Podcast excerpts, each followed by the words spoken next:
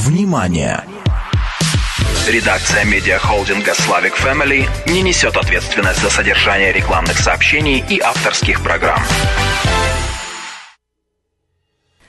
Доброго времени суток, дорогие друзья! С вами радио «Славик Family. И меня зовут Татьяна Мощик, и я предлагаю сегодня с вами говорить об очень серьезных вещах. Готовы?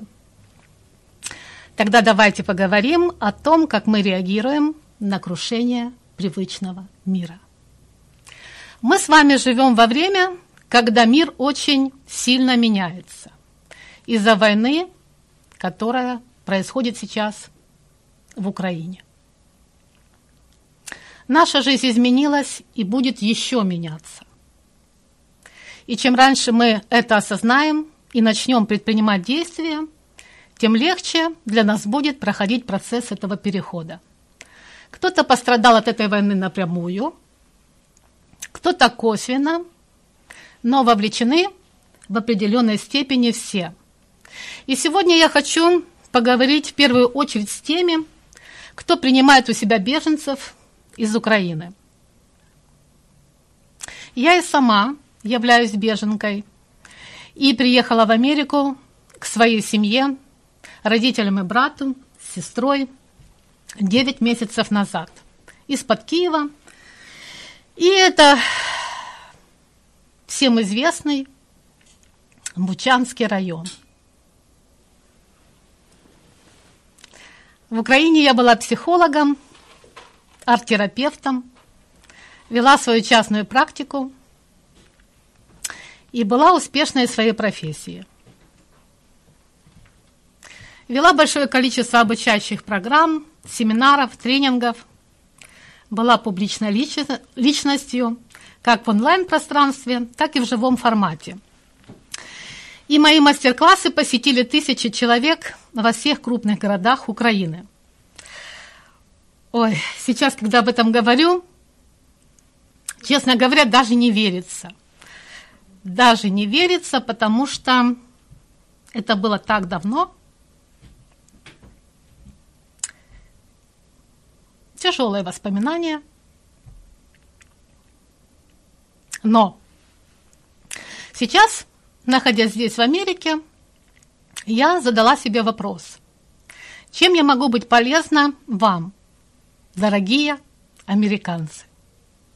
И как только я немного адаптировалась, первое, с чего начала, организовала группу взаимоподдержки для тех, кто недавно приехал из Украины – и один раз в неделю мы собираемся в церкви Благодать, это Портленд, и проводим занятия, которые помогают восстановиться, поверить в себя и продолжить жить. Так что добро пожаловать на наши занятия, если вы в Портленде или близ лежащих городах.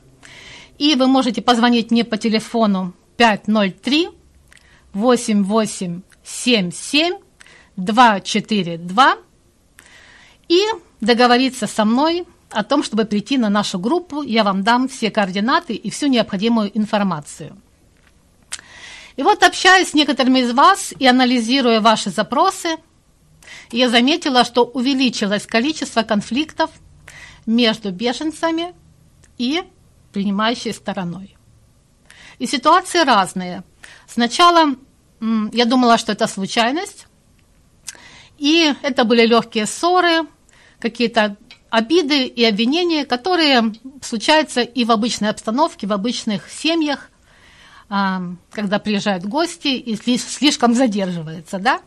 Но дошло до серьезных конфликтов с применением силы и с лишением жилья. И, конечно же, я понимаю причину и суть этих конфликтов, как с одной, так и с другой стороны. И не могу оставаться равнодушной. Не могу оставаться равнодушной, люди спрашивают, просят рекомендации, что с этим делать.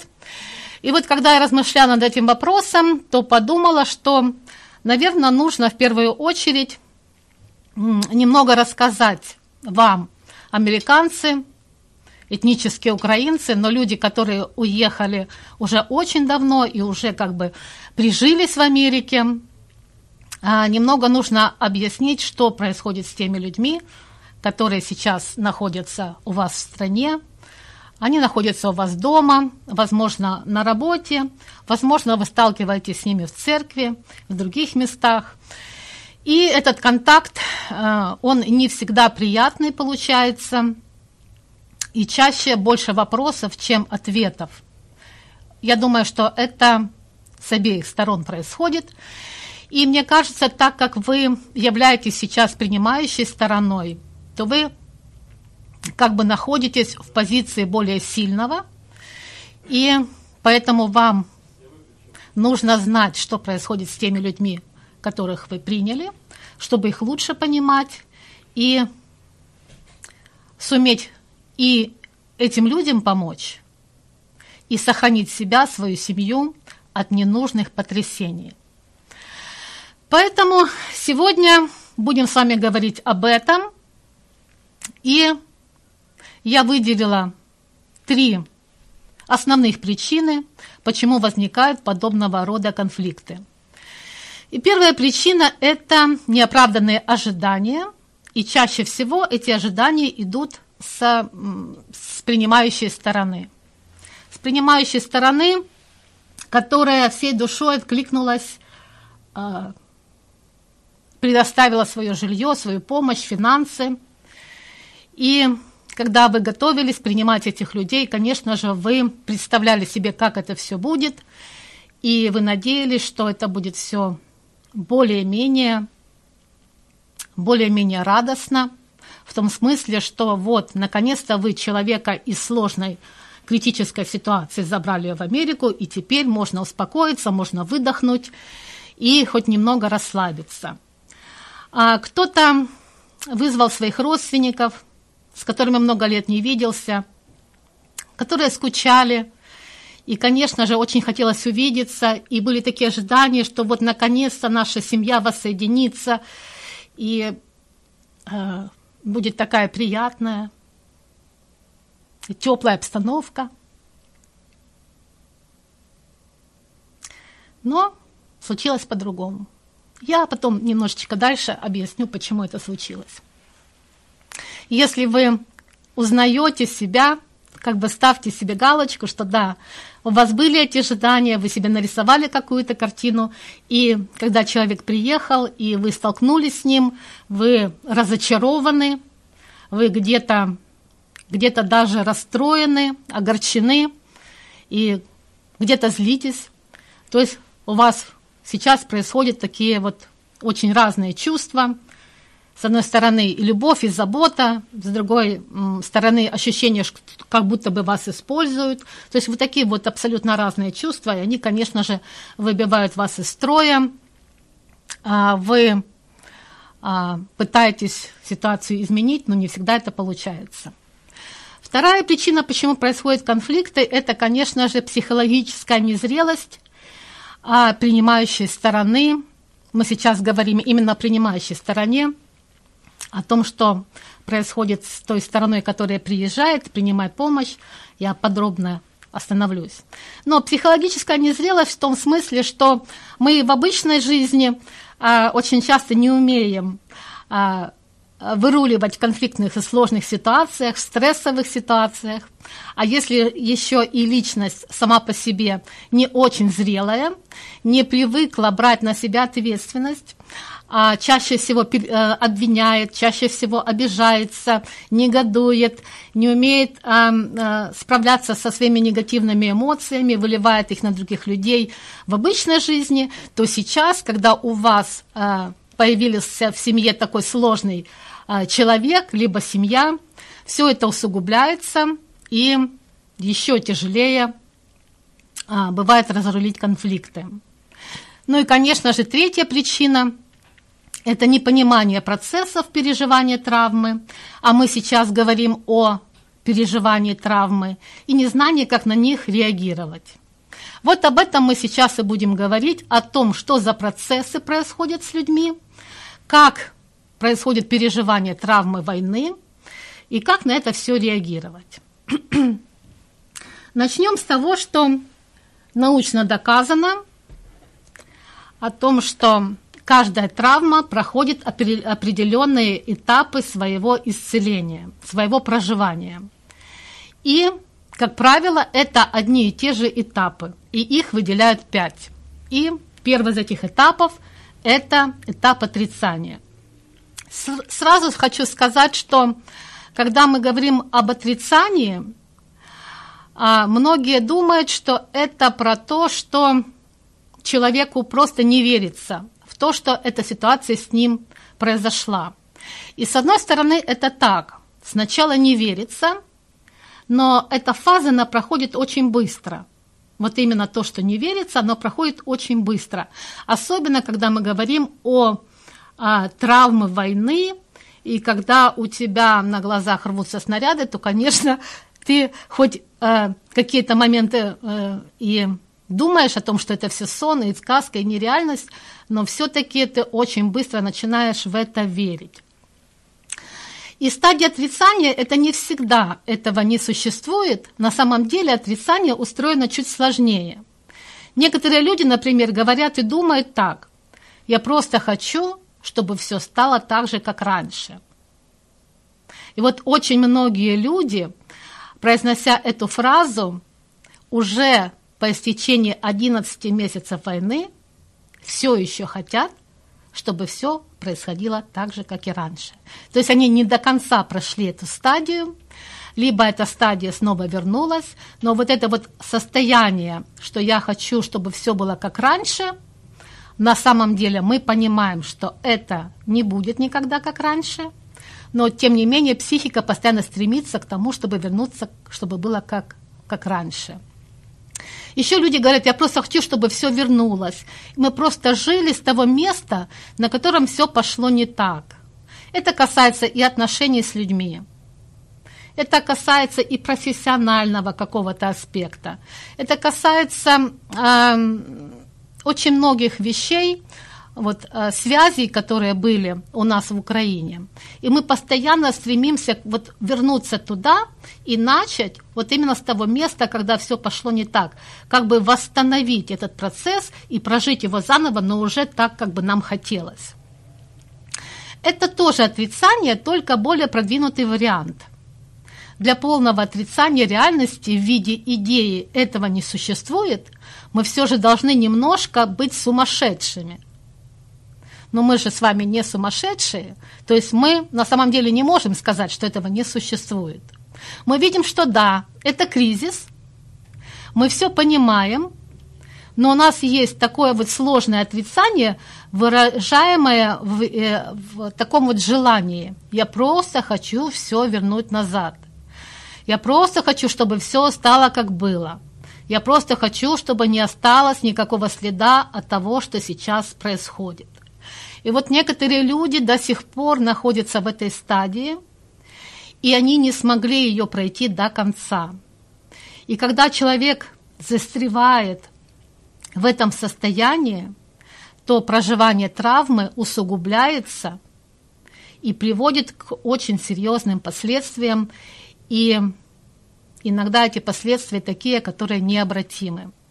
Поэтому для того, чтобы нам перейти на следующую стадию, нам где-то внутри себя нужно смириться с тем, что ничего так, как раньше, уже не будет. И это касается не только тех людей, которые вот сейчас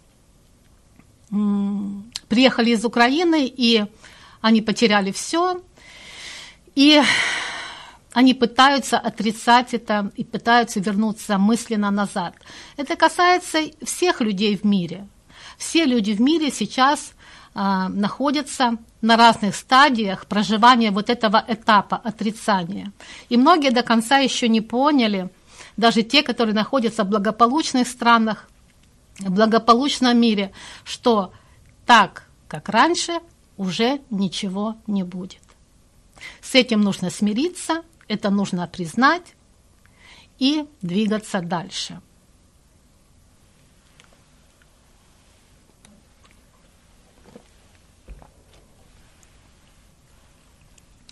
После того, а, кстати, хочу здесь сделать оговорочку, что хоть этих стадий и пять, это не значит, что все они идут последовательно. То есть у нас есть отрицание, у нас есть гнев, у нас есть торг, затем после, э, после этого четвертая стадия депрессия, и только пятая стадия принятия. И вот все они проживаются нелинейно. Они все проживаются в перемешку. То есть мы прыгаем от одной стадии к другой. От отрицания к депрессии, от гнева к торгу, потом идет принятие, потом снова непринятие. И то есть вот эти все стадии, они постоянно находятся в движении, и человек как бы проваливается и постоянно скачет между этими состояниями. Вторая, вторая стадия, как я уже сказала, это гнев. О, это очень серьезная стадия, и а, то, что я могу сказать из личного опыта, то этой злости просто гнева, агрессии, претензий а, очень много, очень. И у стадии гнева есть очень такой интересный, продвинутый и усложненный вариант. Это поиск козлов отпущения. Вот сейчас моя мама сидит напротив меня, вот она машет головой, и она знает, сколько раз я на нее срывалась. И, и слава богу, она зрелый человек, и она понимает, что это я не на нее злюсь, это просто вот этот вот микс который происходит у меня в душе, он как бы выплескивается и на нее в том числе, потому что а, мы выплескиваем свой гнев на тех, до кого мы можем дотянуться. И обычно выплескиваем не на реальные причины нашего горя, нашей трагедии, нашего кризиса, и на, не на тех, кто реально виноват. Хотя мы пытаемся и до них дотянуться, и вы знаете, сколько идет сейчас а, в соцсетях этой агрессии, этого шквала эмоций, обвинений, проклятий прочего, прочего, прочего. Вот. И мы ищем, кто виноват, но понимаем, одновременно понимаем, что никто не виноват, и мы злимся не на ситуацию, а буквально на кого угодно. На кого угодно просто выплескиваем этот гнев. Ищется кто-то, на кого можно все эти эмоции спустить. Знаете, есть такое понятие психология, как перенос. Мы просто переносим на человека, на организацию, на группу людей вот эти негативные эмоции и на них пытаемся это все слить. Хорошо, если мы зрелые, осознанные люди, и мы можем вовремя себя остановить и понять, что на самом деле э, ну, это не выход. Это не выход обвинять тех людей, которые напрямую ни в чем не виноваты. А мы знаем прекрасно, кто виноват, кто агрессор и, и так далее. Поэтому, в общем, поиск козлов отпущения – это подвид стадии гнева. Не все люди могут гневаться абстрактно и по делу. Многие понимают, что гневаться им особо не на кого, и тогда они ищут просто крайних. Торг – это еще одна стадия проживания горя, утраты, кризиса, трагедии, которая случилась со многими из нас. И торг – это, знаете что, в период торга мы как бы пытаемся обмануть себя – и придумать условия, при которых ситуация может измениться. Другими словами, человек себя питает иллюзией, что в скором времени проблема разрешится и все вернется на круги своя. И в связи с этим начинает проявлять определенную активность. Ну, например, многие возвращаются назад в Украину. То есть они продолжают торговаться и пытаются вернуть вот состояние мира а, назад – пытаются вернуть себя до войны, как бы вот то, что я вам рассказала о себе, да, я была успешным психологом с большой практикой, и была известной личностью в Украине. И, конечно, мне кажется, что если я уеду в Украину, то как бы я снова стану известным психологом, и все будет в порядке, и как бы, и как бы мое эмоциональное состояние стабилизируется. И поэтому, например, где-то приблизительно только месяц назад я смогла принять о том, что смогла при, принять то, что я не вернусь, скорее всего. И а, перестать торговаться вот самой собой внутри и придумывать условия, при которых бы все снова наладилось. И как у всех стадий принятия изменений, торги могут проходить чаще всего э, э, моментально. То есть это бывает вот так вот просто мысль промелькнула, ты понял, что нет, это уже все. И как бы это в зависимости от э, тяжести потери, от тяжести утраты. А могут э, затянуться на неопределенный срок. Однако чаще всего, как и любой запал, данная стадия проходит очень быстро – буквально за пару недель в случае, если попытки не начинают приносить ожидаемого результата. Да, то есть мы помыкались, вот потыкались в разные стороны, и если попытки не приносят этого результата, на который мы рассчитываем, то чаще всего мы отступаемся. Но опять же, это у всех бывает по-разному. Некоторые обстоятельства невозможно исправить просто по причине того, что от нас уже ничего не зависит. И это то, что касается смерти. То здесь, конечно, сложно. Со временем человек осознает данный факт, и начинается, пожалуй, одна из самых страшных и затяжных стадий, и это депрессия. Это депрессия, и она тоже так проистекает, что не все сразу понимают, что они находятся в депрессивном состоянии, не все понимают, что с ними происходит. И, например, я была очень сильно удивлена и шокирована, когда мне доктор сказал, что у меня депрессия. Знаете, а, несмотря на то, что я психолог и сама работаю с э, очень многими людьми, которые находятся в таком состоянии, но нам кажется, что все-таки мы сильнее, чем обычные люди, и что мы видим себя со стороны. Но я пережила сильнейший стресс, поэтому, когда ты в стрессе находишься, ты как бы э, попадаешь в слепую зону, ты этого не видишь. И каково же было мое открытие, когда мне доктор сказал, что ну что вы от себя хотите, у вас депрессия. Это было где-то через, наверное, 3-4 месяца после начала войны. Я прям, знаете, прям аж так вот от, отсохнулась. Я говорю, да вы что, не может быть. Да, у вас все симптомы депрессии. И я подумала, да, ведь у меня депрессия. И тогда, и тогда я стала относиться к себе более спокойно, э, перестала от себя чего-то требовать, чего-то ожидать, потому что я знаю, что в состоянии депрессии у человека вот есть определенные, определенные тоже стадии ее прохождения, и невозможно ускорить этот процесс и прожить его каким-то другим способом, не таким, как, как его проживают все обычные люди. И вот, и вот э, как, какие э, перечни, вот перечень э, симптомов, связанных с депрессией – это может быть нарушение аппетита, как недостаток аппетита, так и его избыток. Мне один из моих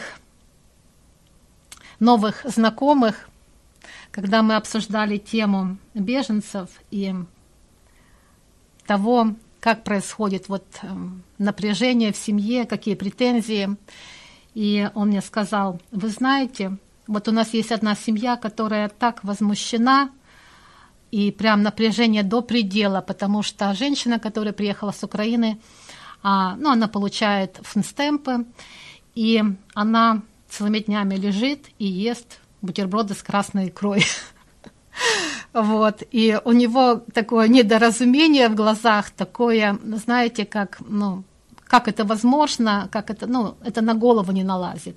Но я вам хочу сказать, что в депрессии, да, это возможно, что человек либо не ест, либо наоборот ест очень много, неосознанно ест, набирает лишний вес, и это его способ получить хоть какие-то позитивные эмоции, потому что эмоциональная сфера абсолютно заблокирована. Я об этом чуть ниже расскажу. Следующий симптом – это сбой сна, то есть когда человеку тяжело уснуть, а, сон тревожный, сон прерывистый, во время сна может э, человек просыпаться, сердце колотиться, либо наоборот, человек хочет постоянно спать, у него такая вялость, сонливость, апатичность. То есть это один из признаков депрессии. Еще особую такую, вот то, что я за собой заметила, то, что меня сильно поразило, это затруднительность сконцентрироваться на какой-то задаче. То есть очень сильно нарушена функция внимания, очень сильно нарушена функция памяти. И я в Украине вела очень много обучающих проектов, как я уже говорила, и через меня проходили тысячи людей, и у меня у меня была высочайшая концентрация внимания, и я тот человек, который, вот если сказать мое имя, то это как раз про концентрацию, про внимание, про эффективность. И то, что я увидела, то, что со мной произошло уже здесь, то я увидела, что я не могу сфокусироваться ни на чем. У меня просто как расплываются мысли, расплывается э, внимание. А, я э, попыталась учить правила э, дорожного движения, чтобы получить пермит, и я понимаю, что я просто не могу сконцентрироваться на материале. И а, то же самое с памятью. Я сейчас не помню элементарных вещей, которые в принципе, в принципе, ну, а, они очень простые, это какие-то вот из личной жизни какие-то события, вот я их просто не помню. И тем более очень многие вещи из профессиональной сферы тоже очень, очень сложно вспомнить. Сегодня маме рассказывала, э, как я сегодня сама у себя училась После нашей с вами передачи у меня будет еще одна встреча с нашей группой, и я буду там преподавать другую тему. И чтобы подготовиться к занятию, мне просто пришлось а, искать снова а, запись, видеозапись этого урока, снова себя прослушивать и удивляться, насколько я ну, грамотно раскрываю эту тему. А на сегодняшний момент я абсолютно вот как бы не, помни, не помнила ничего из того, что я а, рассказывала немножечко раньше. Так что вот с памятью прям, прям сильно, сильно на себе прожила. Это серьезно. Конечно же, конечно же, это занижение самооценки. И у человека возникает мнение, как будто бы он ни на что не способен, и он даже чувствует себя ничтожеством, он чувствует себя лишним и он боится нарушить спокойствие и пространство вот, э, другого человека, тех людей, которые принимают. И это естественное, это естественное как бы естественное расстройство, либо нарушение, связанное как раз не только с травмой, но и с тем, что человек просто попал в новую среду, в которой он не, еще не имеет навыков, и, конечно же, очень сильно снижается самооценка, уверенность в себе, появляются страхи, тревожность и прочее. Ну и, конечно же, крайняя стадия, крайняя стадия – это когда появляются мысли о суициде. И да, не то чтобы даже о суициде, а мысли о том, что э, мир, в котором мы живем,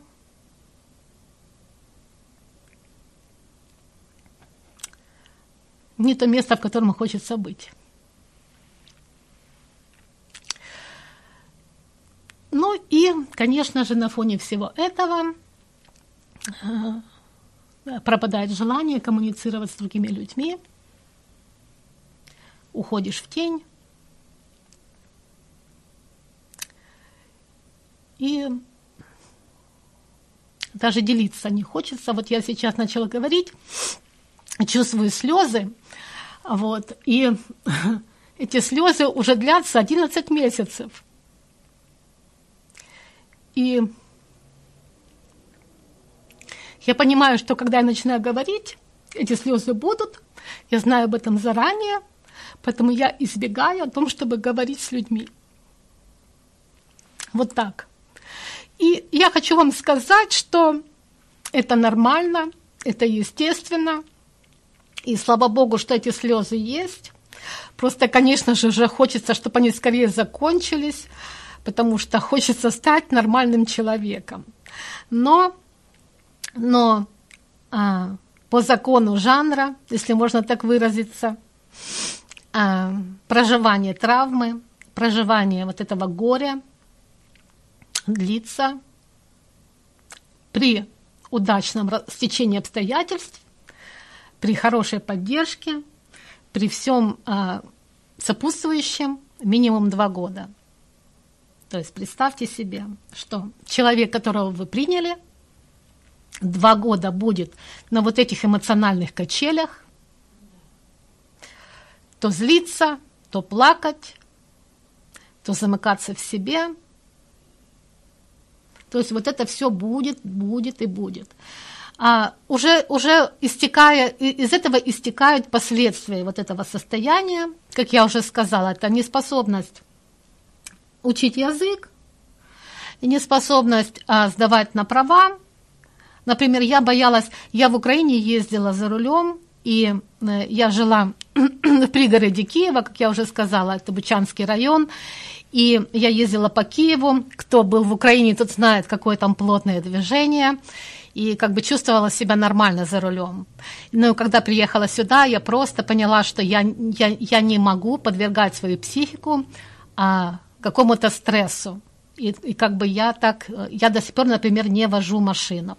У всех это происходит по-разному. Это зависит от того, кто что пережил, кто что видел, да. Вот. Но а, неспособность работать, в том числе, может быть, быстрая а, утомляемость, а, вот эта апатия, а, невидение перспективы впереди, все это наслаивается на вот эти все симптомы, и человек действительно находится в депрессии, хотя внешне он может даже улыбаться, даже а, вот э, какие-то, даже ходить на работу, но, э, тем не менее, одно другое не исключает. Все это нужно прожить, а, возможно обратиться к доктору, потому что депрессия – это гормональное нарушение, то есть это не просто те мысли, которые тебя беспокоят, а это те гормональные процессы, которые происходят у тебя в биохимии крови. И очень важно а, принимать специальные препараты, которые снизят эту агрессию, либо дадут немножечко позитива, потому что организм не вырабатывать сам те вещества, которые нам необходимы для нормального функционирования. Не относитесь к этому поверхностно, это очень серьезно. И, пожалуйста, не назначайте себе сами, э, сами препараты, потому что ну, нужно реально понимать, э, чего не хватает, что, что в избытке, чтобы правильно все это а, отрегулировать. Ну и пятая стадия, если мы все это прожили и с горем пополам, так сказать, догребли до пятой стадии, то это будет принятие. Принятие того, что мир изменился, то, что мы изменились. Это не то, чтобы смириться с тем, что это произошло, но это как бы, возможно, когда перестаешь это когда ты перестаешь делать ненужные движения в ту сторону, где мы ни на что не можем уже повлиять. Потому что до этого, пока ты торгуешься, ты делаешь очень много движений в ту сторону, где тебе кажется, что ты можешь повлиять на что-то. И хорошо, если нам удается хотя бы частично на что-то влиять, а, для того, чтобы снять это ощущение вины, стресса и так далее. Но, тем не менее, нам нужно всем прийти к этому принятию и жить дальше. И вы знаете, э, я с вами поделилась, в принципе, основными стадиями проживания этого горя. Но у... эти стадии проходят люди не только те, которые переживают войну. Это проходят люди, которые, например, смертельно больны. И им нужно дойти до стадии принятия того, что они умрут, и научиться как-то жить с этим, хоть какой-то период времени. И это проходят люди, которые потеряли своих близких от каких-то болезней серьезных. Это проходят люди, которые потеряли любовь. Ну, то есть вот все такие кризисные профессию, возможно, потеряли, да. То есть это вот люди, которые э, э, вот этот кризис переживают, они все проходят вот эти стадии утраты, горевания. Но э, мы с вами столкнулись с такой э, вот особой стадией, потом, э, вернее, с особым проживанием этого горя, потому что на э, травму вой- войны у нас еще наложилась травма иммиграции. То есть у тебя одна травма, она у тебя не исцелена, и на нее накладывается вторая травма. Это иммиграция. И то, что переживают очень многие, это еще и третья травма. Это травма разрыва отношений, потому что а, когда происходят такие события, ты начинаешь на мир смотреть как на черно-белый. И ты начинаешь по-другому относиться к людям. И кто-то из твоих близких людей может ну, абсолютно поменяться в отношении тебя, а ты в отношении него. То есть кто-то может занять сторону врага, и тогда отношения разрываются. Это может быть твой муж, это может быть э, твои родители, отношения разрываются. Кто-то э, ну, может э, увидеть в своем близком человеке труса, и тогда переоценка вообще взаимоотношений происходит, и люди расстаются из-за этого. Ну, то есть вот а, еще происходит разрыв отношений очень многим. Учитывая то, что мы приехали сюда в основном без мужей, и у многих из нас расстояние а, вот, да, такое вот вообще иммиграция, одиночество, война, профессионально ты здесь никто. То есть вот это все накладывается одно на другое, и оно усугубляет ситуацию. А если еще добавить сюда то, что мы наблюдаем войну в соцсетях,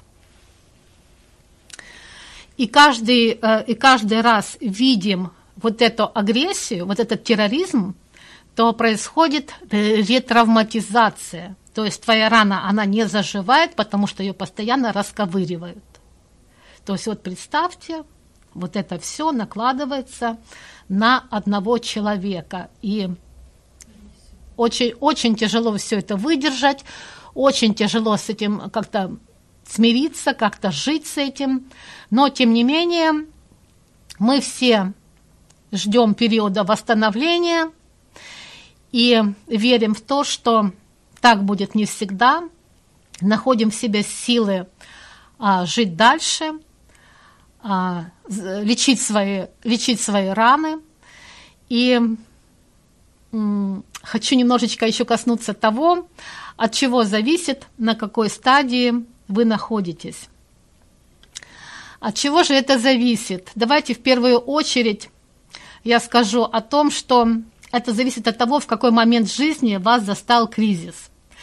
И в какой момент жизни с вами произошла эта утрата – Потому что, например, есть люди, которые как раз перед началом войны они думали о том, чтобы уехать из страны.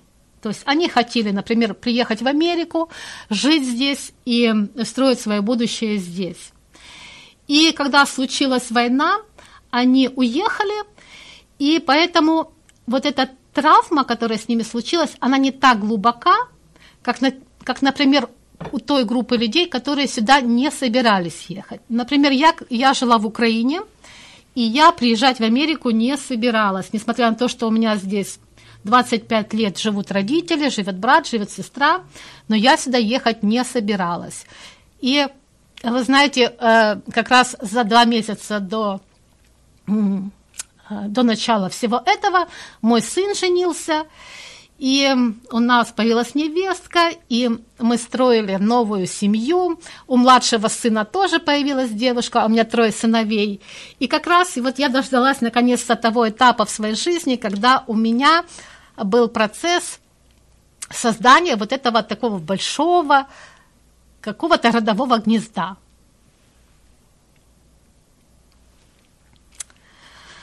Вот. Поэтому я, например, это очень, очень болезненно пережила и переживаю до сих пор. Но уже где-то я смирилась, что родовое гнездо какое-то время будет создаваться без меня. И э, э, зависит от того, насколько то, что вы утратили, оно было важным для вас. Да? И что именно с вами теперь происходит уже здесь. Дело в том, что, некоторые, э, что некоторых людей кризис и утрата заставляют, э, застают в какие-то странные периоды времени, когда у них нет прямо сейчас никаких целей. И поэтому, когда это произошло, вот они чувствуют, что вот раз уж произошла война, они приехали сюда, вот теперь они развернутся, они как бы чувствуют себя более-менее стабильно, ставят цели. Мы знаем и такие примеры, и начинают и бизнеса даже свои и так далее. То есть все зависит именно от этого. Еще от глубины личности зависит, насколько человек эмпатичный, насколько он а, вот, умеет сострадать тем людям, которые остались там, в Украине. А, и очень эмпатичные люди, они, конечно, тяжело это переживают. И кризис настигает таких людей и во времена затишья, и не рушит никаких жизненных планов, потому что планы еще не успели созреть, а человек был на перепутье. Поэтому люди, находящиеся на перепутье, вряд ли будут переживать яркие стадии гнева, отчаяния, депрессии. Они могут быть в могут быть в таких вот легких состояниях, но не более того. Но тем не менее, э, тем не менее все равно а, серьезные процессы происходят в психике, нужно это понимать и уже а, как бы относиться к ним как э, к людям, которые надломлены, поэтому не требовать от них а, того, чего бы вы потребовали в обычной жизни.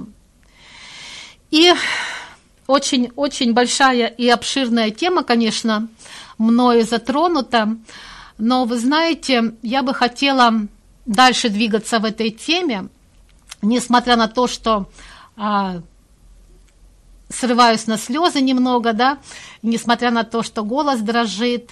А, но я считаю, что эта тема важная. Я считаю, что а, нам с вами есть о чем поговорить. Я думаю, что многие из вас тоже ищут ответы на многие вопросы, связанные с этой ситуацией. И мне бы хотелось провести прям серию встреч, серию встреч на эту тему – Хотелось бы дать рекомендации и, возможно, позаниматься с вами прямо во время эфира, подавать какие-то упражнения, которые помогут снять этот стресс, снять это напряжение, выпустить а, то, что беспокоит, и научиться как бы с этим жить. Хотя я не перестаю повторять о том, что я учусь это делать вместе с вами – а, и с теми людьми, которые приходят к нам на группу, в церковь.